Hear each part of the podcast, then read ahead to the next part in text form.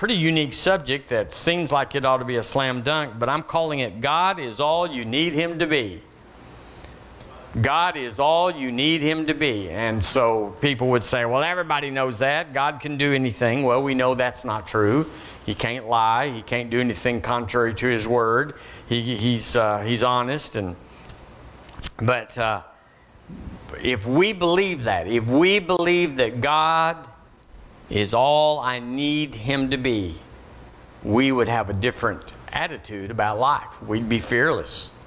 Wouldn't you be fearless if you knew that everything I'm facing and everything that, that I'm called to do or, or could come on me, God's already got it? And so we wouldn't worry. And if we didn't worry, then we'd get in faith, we'd stay in faith, and we'd get a lot more done. But I, I find most Christians leave a part of their life on hold as a contingency in case things don't work out. And uh, they're always ready for something that they didn't expect. Uh, the, our air conditioner seemingly went out this morning. Uh, we, we heard it through the wall. How about that? Drinking coffee, and all of a sudden, this grinding. Look, it sounded like a tank with its tracks coming up the hill. And it's so we had an opportunity there to run for the hills or to to move in with y'all this afternoon. Can I bring my laundry with me? And uh, how, how far can I take this? So, if you would turn with me in your Bible to Romans chapter 8, I want to talk about God is all I need Him to be. Now, this is the New Testament version of this, but if we were to study in Genesis, where uh, uh, El Shaddai is introduced. I, I, believe it's the sixth or seventh chapter of Genesis. I didn't look it up. But God is introduced as another, another entity or another facet of his life. When it says in, in uh, Genesis 1 1, in the beginning, God, the word there is Elohim. And he's the God of all things. But when he's introduced as El Shaddai, the, the, the God of provision, the God of of uh, fullness, of, of sustenance, then he's, he's labeled as the all sufficient one. And so, even when the children of Israel they were in the desert, and, and it was a desert, and they were supposed to get through there in about 11 days, and it took them 40. Well, there's no water. There's a lot of folks, no water. Nobody was living in the desert. And the Lord I mean, it's just amazing if you think about it. It's so improbable that a rock, whatever rock it was, it was big enough for Moses to get on top of it and strike it. A rock poured out this water, and, and ravens at another time when the uh, prophet Elijah was, uh, the, the Bible says that the Lord said, Go to the brook Cherith, and I will provide for you there and he drank out of the brook and, and the bible says the ravens would, would every day bring him food. And then one day one day the the lord the brook dried up. And you go okay the provision of the lord is over. And the lord said get ye get ye down to zarephath for a widow that i've raised up that'll supply you there. He goes down there and she's she's gathering it up Just says me and the boy are gonna eat one meal and we're going to die. It looked like the Lord had missed his directions. But he stayed there a long time and the meal never never ran out. Just over and over we see in the Old Testament, well it's just a given. It's a given in the New Testament that everything that was supernatural and spontaneous in the old to deliver people gloriously is just our it's just who we are. We don't go from miracle to miracle, we go from glory to glory, we from faith to faith. And so we don't see these things because they're intended to be a matter of life. That we just speak to the mountain. That we just call things that be not as though they were. That's who we are, but we're passive about it as a church. And one reason is is in America, we have so much provision, it's so easy, it's so convenient to just go get a medical thing instead of believing God, or get a financial thing, go brother borrow from your brother-in-law or whatever. It's just so convenient. And in other nations where they are desperate for provision, there's no gospel there. So they don't know about what we know, but they have a great need that would spur them to believe God. And so we're both kind of in a conundrum there. We don't want to be without, so we'll believe God, and we don't want them to be without the Word, so they can believe God. So uh, I wrote down, God, what do you need God to be? And so we could go through a list right now of things that are in your life, my life, that need attention. I got an air conditioner facing me this afternoon or tomorrow or whatever. But that's no big deal. There are gazillions of air conditioners in town, and there's lots of money to buy it, and there's lots of people wanting to work. So we're just going to let the Lord connect all this, and I'll be cool, cool, cool tomorrow, or maybe this evening, whatever. If I'm at your house, I'll be cool for sure. Hallelujah. I know how y'all turn it on. So, whatever I need God to be is what He's going to be. I'm in control. It's not that He's got a list that says, okay, if you're going to move in with me, here's house rules. You know, we're, we have no snacks, we have no candy, we have no, you know, these are the house rules. Well, the, the, the, the rule is, is God says, I got it all. Whatever you need me to be. You need me to be your doctor, your physician, your financier, your peace. You need me to be your revelation. He said, I got it all covered. Just come in and ask and keep on asking and uh, seek and ye shall find and knock and it'll be opened unto you. He said, whatever you need. Then he said in Matthew, uh, in Mark uh, 11, he said, what things soever you desire. It's just an open check. It's a checkbook that he's opened up and he said, I, I've already signed all these checks. You just fill in what you need. I wish we could say we believe that. But we all have a negative experience either in our own life or somebody else's. We go, that's just not, it's not as easy as that.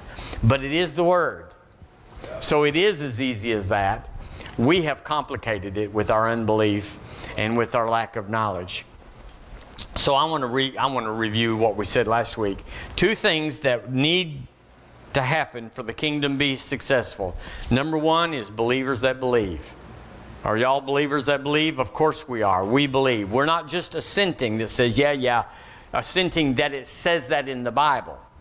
Now, we could all assent to that. It does say that. But when we say, and God can do that, we would assent to that. But God would do it for me every time. Now, there's where we have a little tricky part, you know, because we're all human and nobody's perfect, and, you know, God's working things out in people, and He doesn't, it's just not true. He, he wants to do it no matter how bad we've been. So, the second thing we need is a, a world that sees believers believe. The most powerful thing you've ever had in your life was when you have witnessed a believer believing.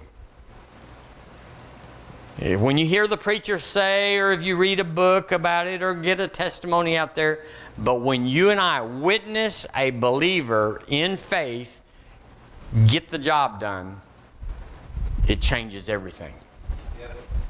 And, just like just like what was testified this morning.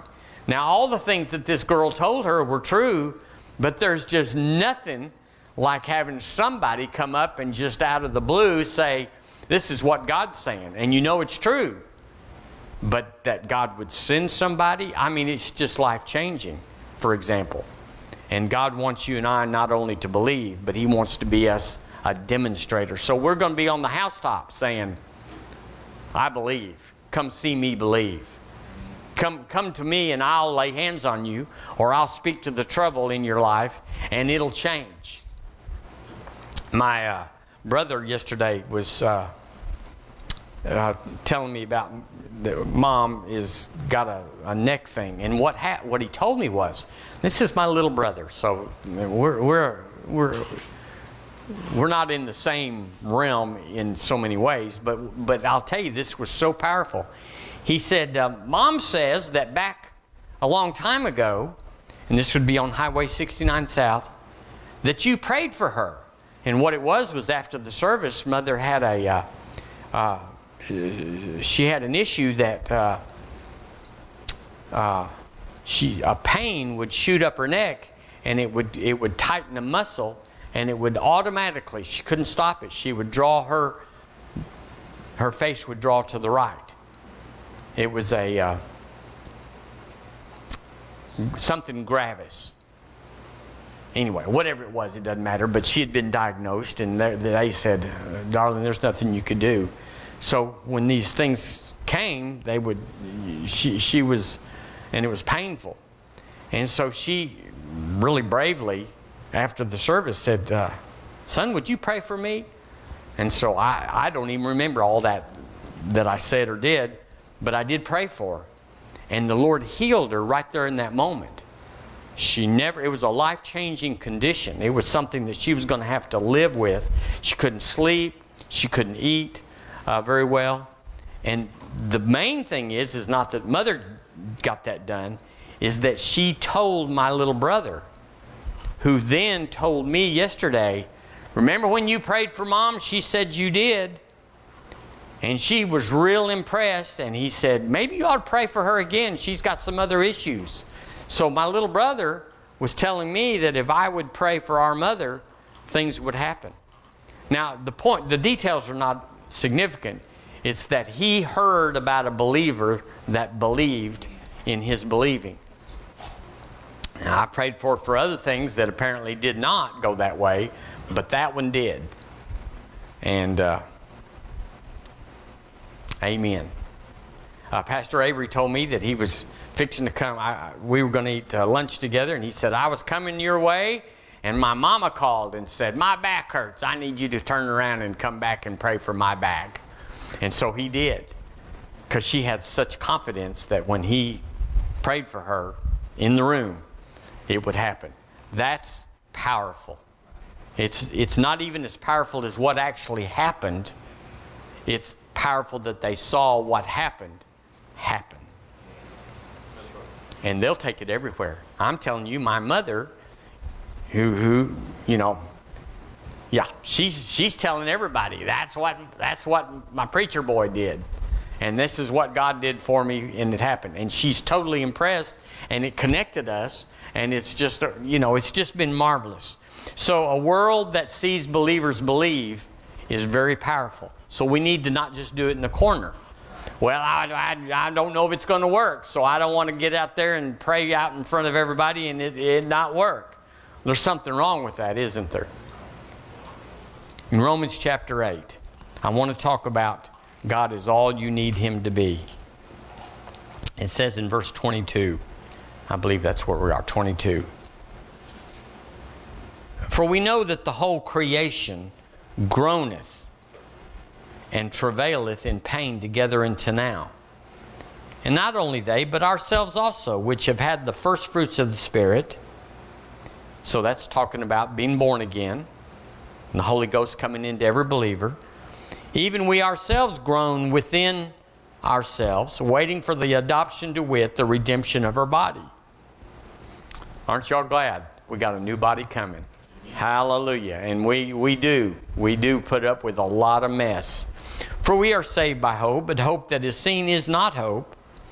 For what a man seeth, why doth he yet hope for it? But if we hope for what we see not, then do we with patience wait for it. Verse 26 Likewise, the Spirit also helpeth our infirmities. Uh,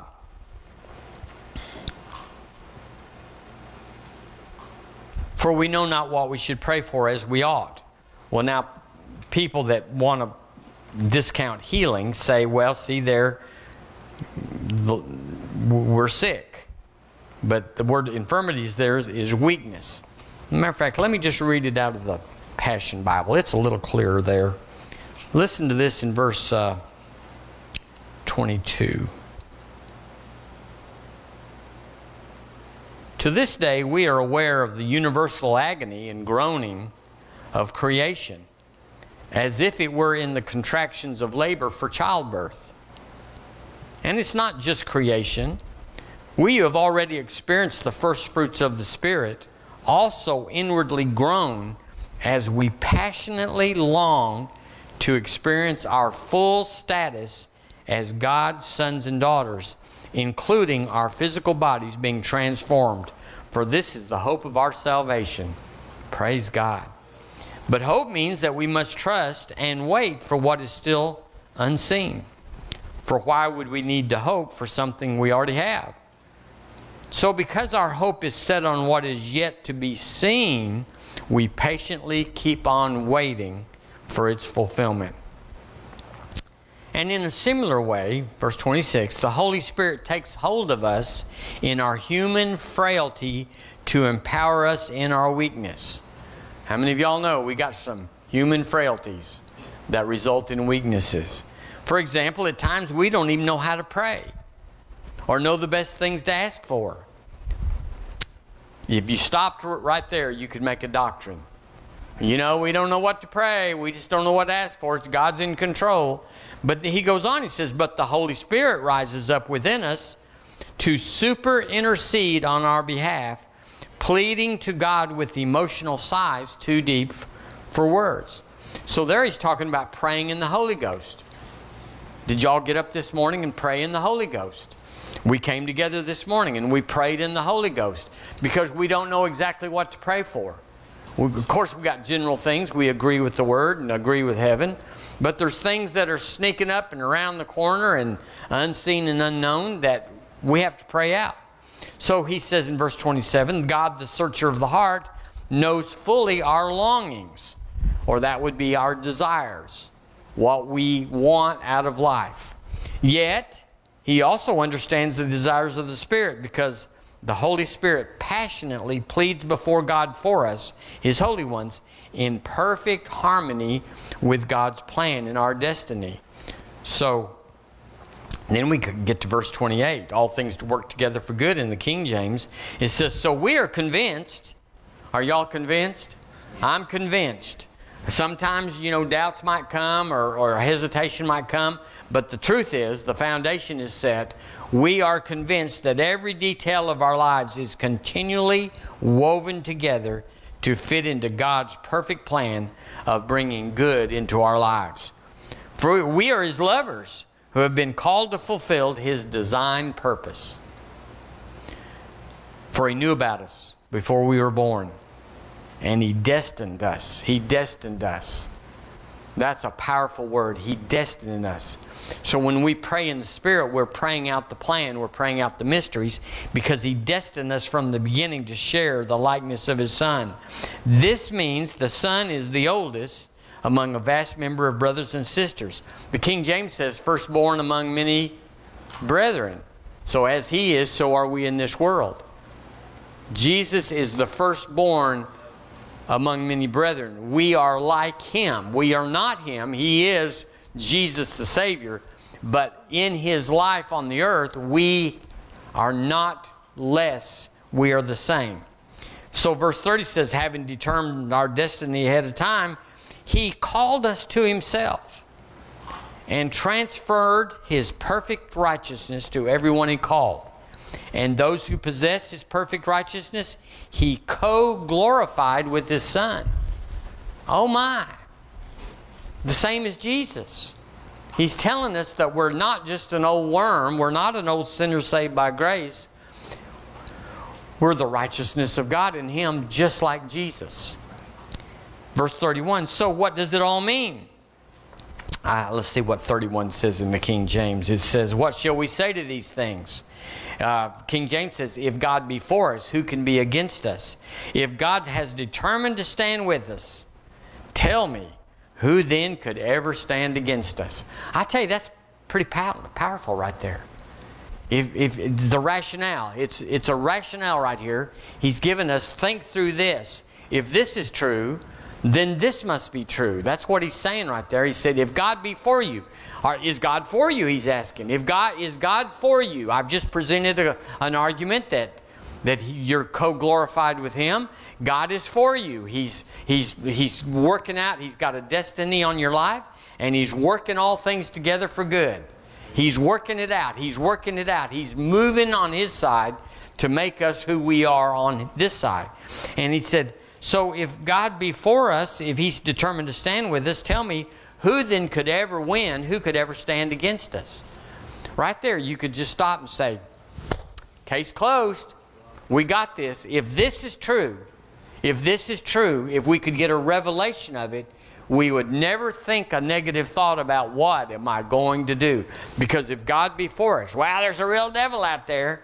And you know, we're weak. Sin gets us. Uh, yeah, all that stuff. The, the, the, the curse and the devil and the sin thing. But he said, all that being considered, if God be for you, what difference does it make? There's a plan. It has to be accessed, it has to be uh, entered into. You have to agree with it. But if you can do that, if you can believe that if God be for us, who can be against us? He said, You got this nailed. It will always turn out good. So he's asking us to giddy up here. He, he goes on and he says, uh, For God has proved his love. And this is the verse I'm going to. By giving as his greatest treasure the gift of his son and so here, here's the title of my message. God is everything you need him to be. Here it is in verse 32. And since God freely offered him up as the sacrifice for us all, he certainly won't withhold from us anything else he has to give.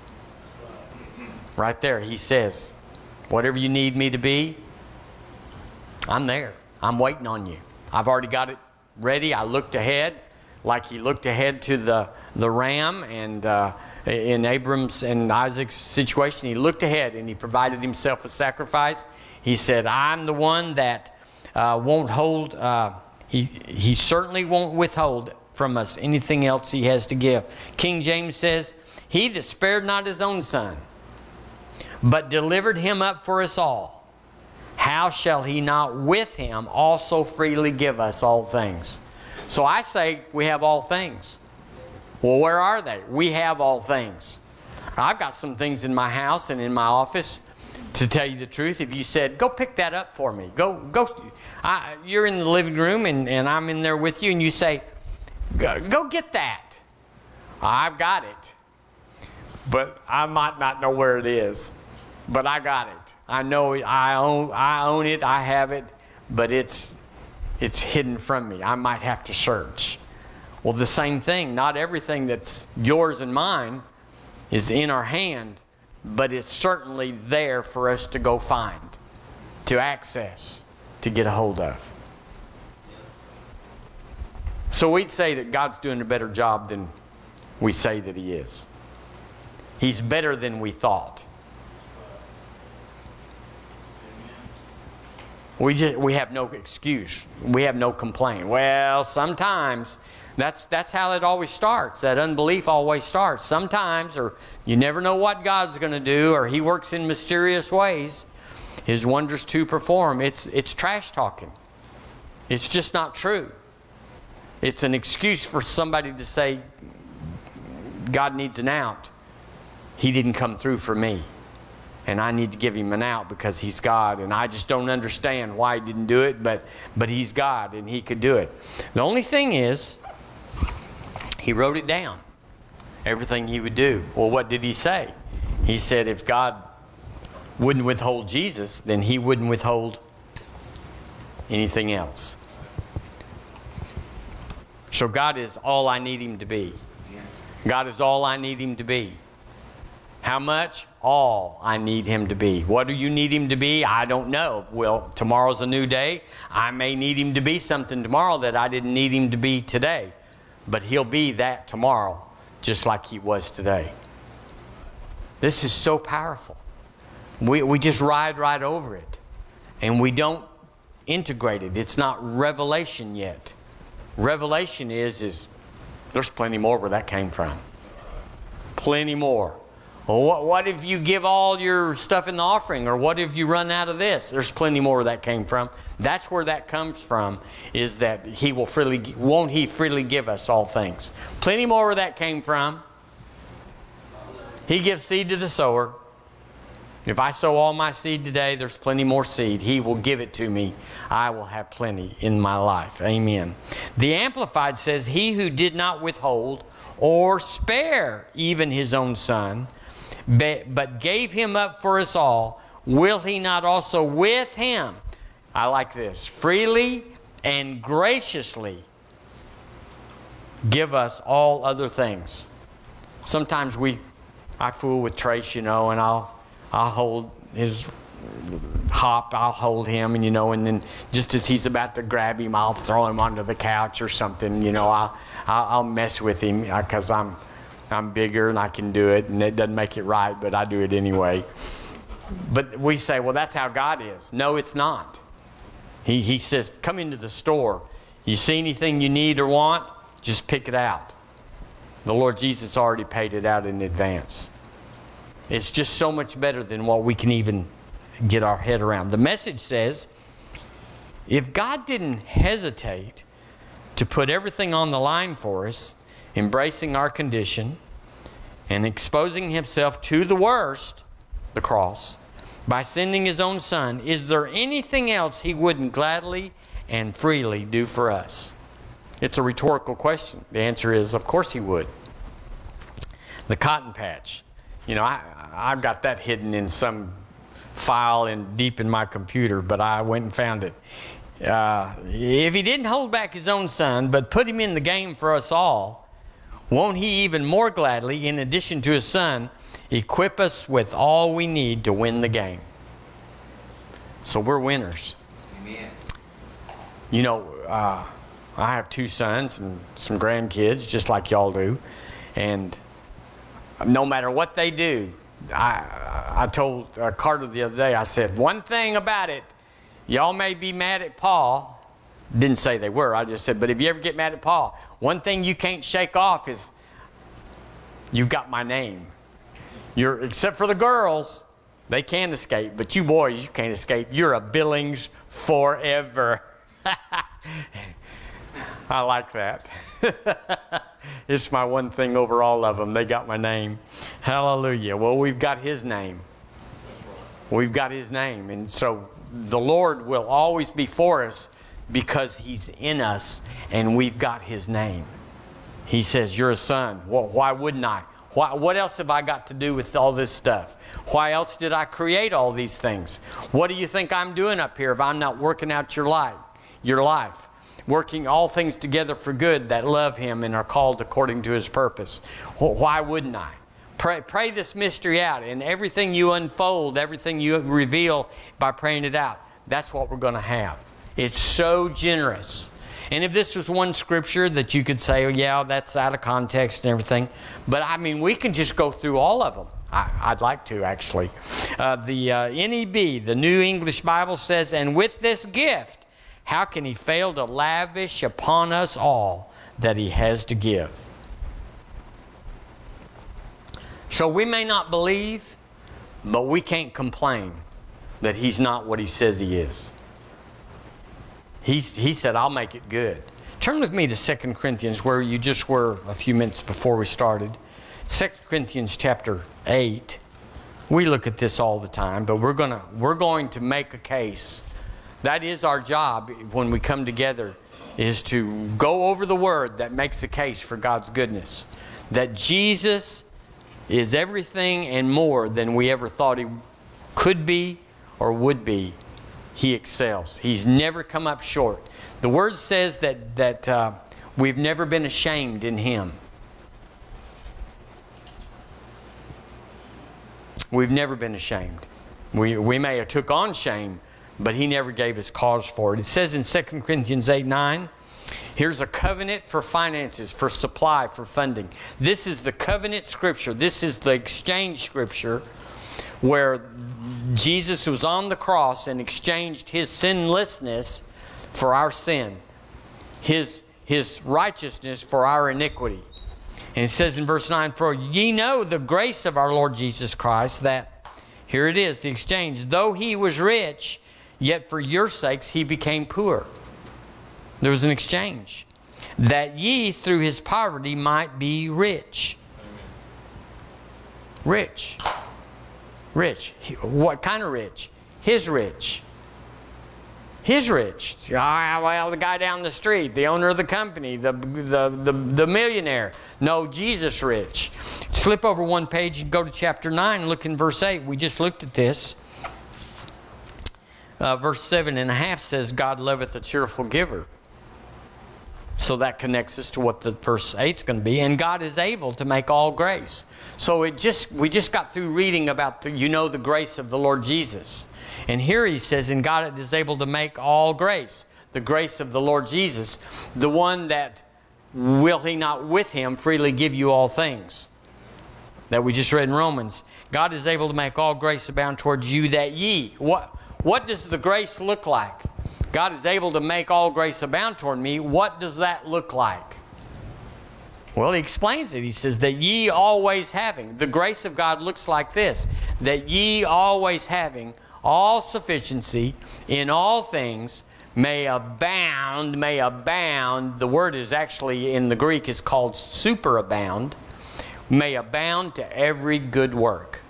Everything. Everything you put your hand to, everything that you're called to, he said, I've already paid for it. I've already booked the flights. I've already got you a great hotel room. I got the cab to pick you up. I got, uh, I got dinner is already paid for. What, what is it that you are on that, that you need something else? I got you a new tie for your coat and a new purse for your dress. What, whatever you need, God said, I got that covered. All sufficiency in all things, abounding, superabounding to every, every, every single good work. We're almost bored with the good news. We're like, yada, yada, yada. You know, like, okay, he's so good, he's so great, he's so wonderful. What else you can talk about? Well, you have to complain. You have to say it didn't. Sometimes God this, and sometimes God that. Second, First Peter, excuse me, First Peter two twenty four. You know where we're going there, but he's he's everything you need him to be. He's all your funding, all sufficiency in all things. He's all your funding, all my funding, all the things I need. If I will ask Him, if I will humble myself and believe the Word and get on His side, He said, I got that covered. You can live in the system, you can live outside the system. So we're all endeavoring to live in the system, aren't we? He says in 1 Peter 2:24, let's read it together, first person. Ready, read. Who his own self bare my sins in his own body on the tree, that I, being dead to sins, should live unto righteousness, by whose stripes I was healed. So, what do you need? What do you need? He bore all our sins in his body on the tree, that we, being dead to sin, no, no saying, I'm just an old sinner, saved by grace. No, he said, You're dead to sin. You're not a sinner. Should live under righteousness. Live under righteousness would be how Jesus lives. He lives healed. He lives funded. He lives above. By whose stripes? That's the part that we saw in 2 Corinthians 8 when he says, All sufficiency in all things. What does that look like? You know, the grace of the Lord Jesus abound to every good work. That's what it looks like. Turn with me to Ephesians. We're, we're not going to stay here long this morning, but it's good to talk about the kingdom and how good God is. It's good. You know, the angels that go around the Lord day and night, night and day. For the Lord is good and his mercy endureth forever. The Lord likes that, to talk about his goodness. For the Lord is good and his mercy endureth forever. You go, Lord, do you, do you got a second verse to that? You got a, you know, have you got another song that we could sing? For the Lord is good and his mercy endures forever. That's all they say all the time. And they have and they are and they will be for eternity, for the Lord is good. So when we say all sufficiency in all things, that we can abound every good work, when we say by his stripes ye were healed, we're actually just saying for the Lord is good. Will he not freely give you all things? For the Lord is good, and his mercy endures forever. Covers everything, takes care of all of it. Well, why don't I have it all? It's on our side. Assenting is not believing, but it's on the road, and we can make the click. I believe we have to have a thing where Jesus told Peter, Flesh and blood has not revealed this to you we have flesh and blood revealing it to you. We're talking about it this morning. You're reading it with your eyes and going into the knowledge part of your brain and reinforcing that. The revelation's down here. The mind of Christ is down here. And when we see it, then we cannot be denied.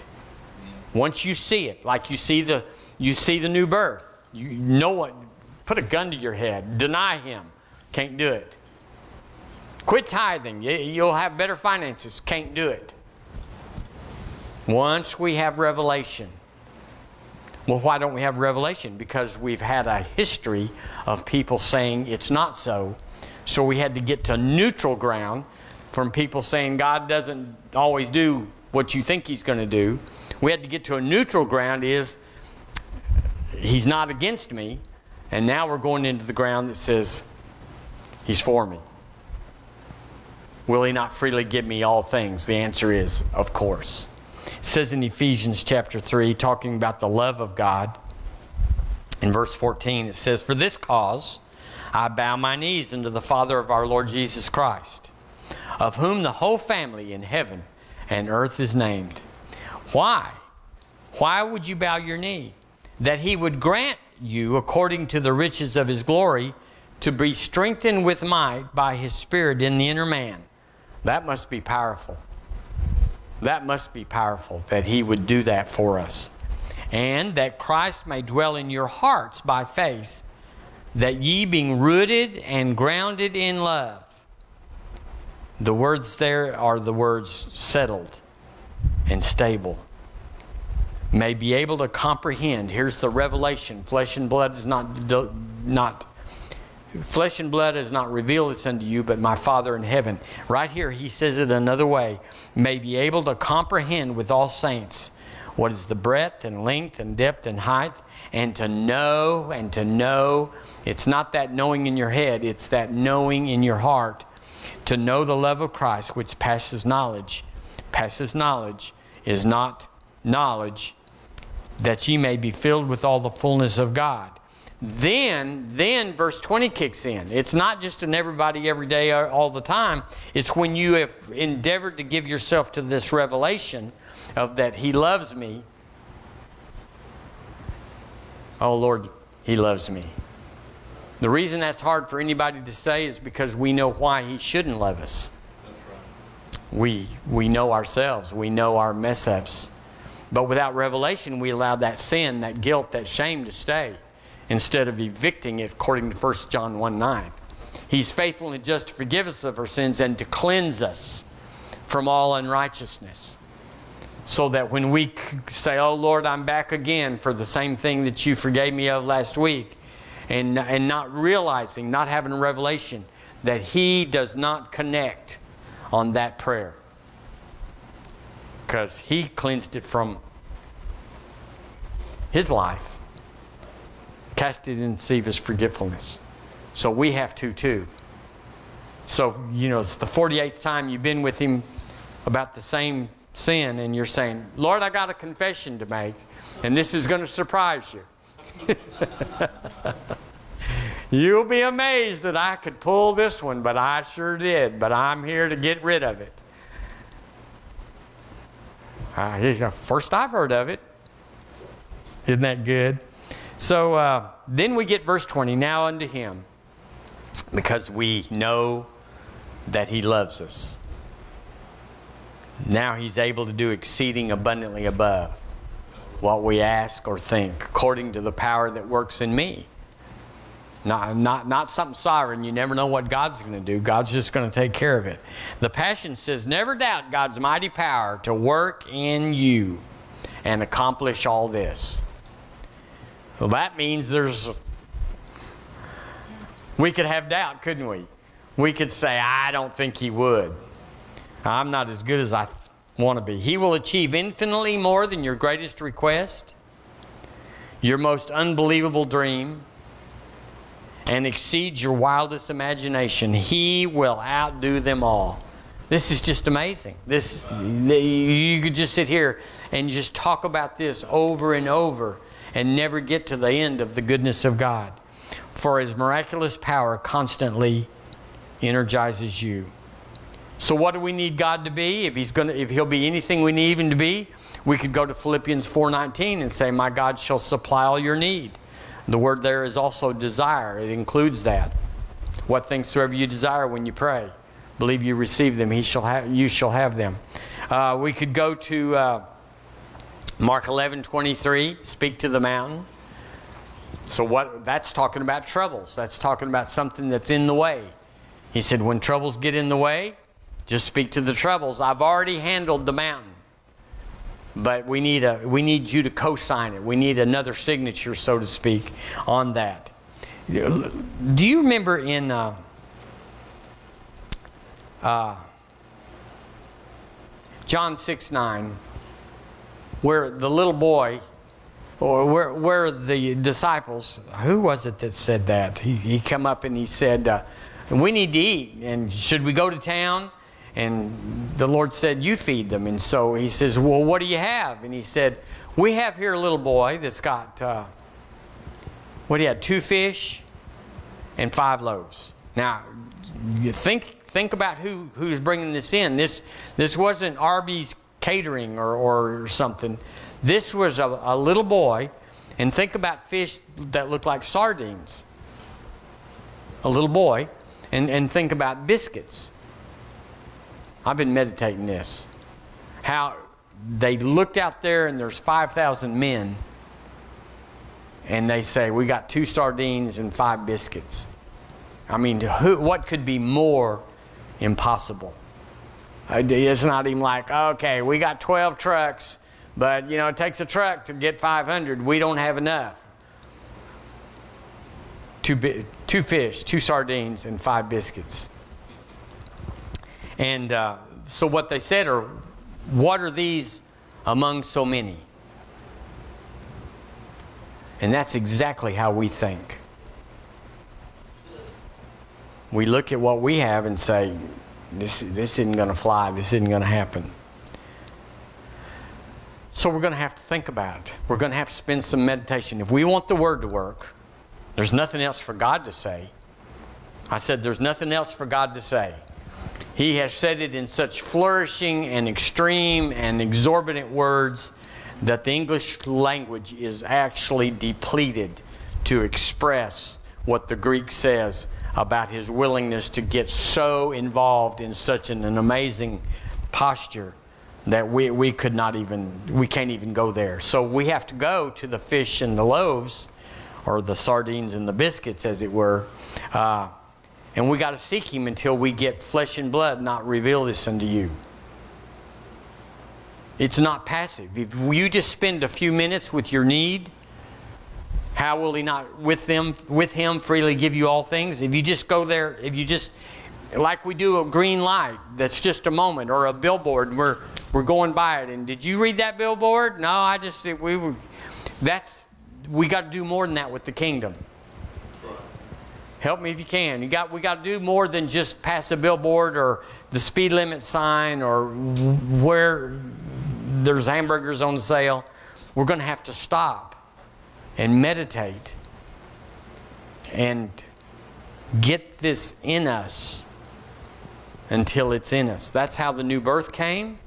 That's how the Holy Ghost came. When before you were filled with the Holy Ghost, I'm conjecturing, but it was certainly a lot of people.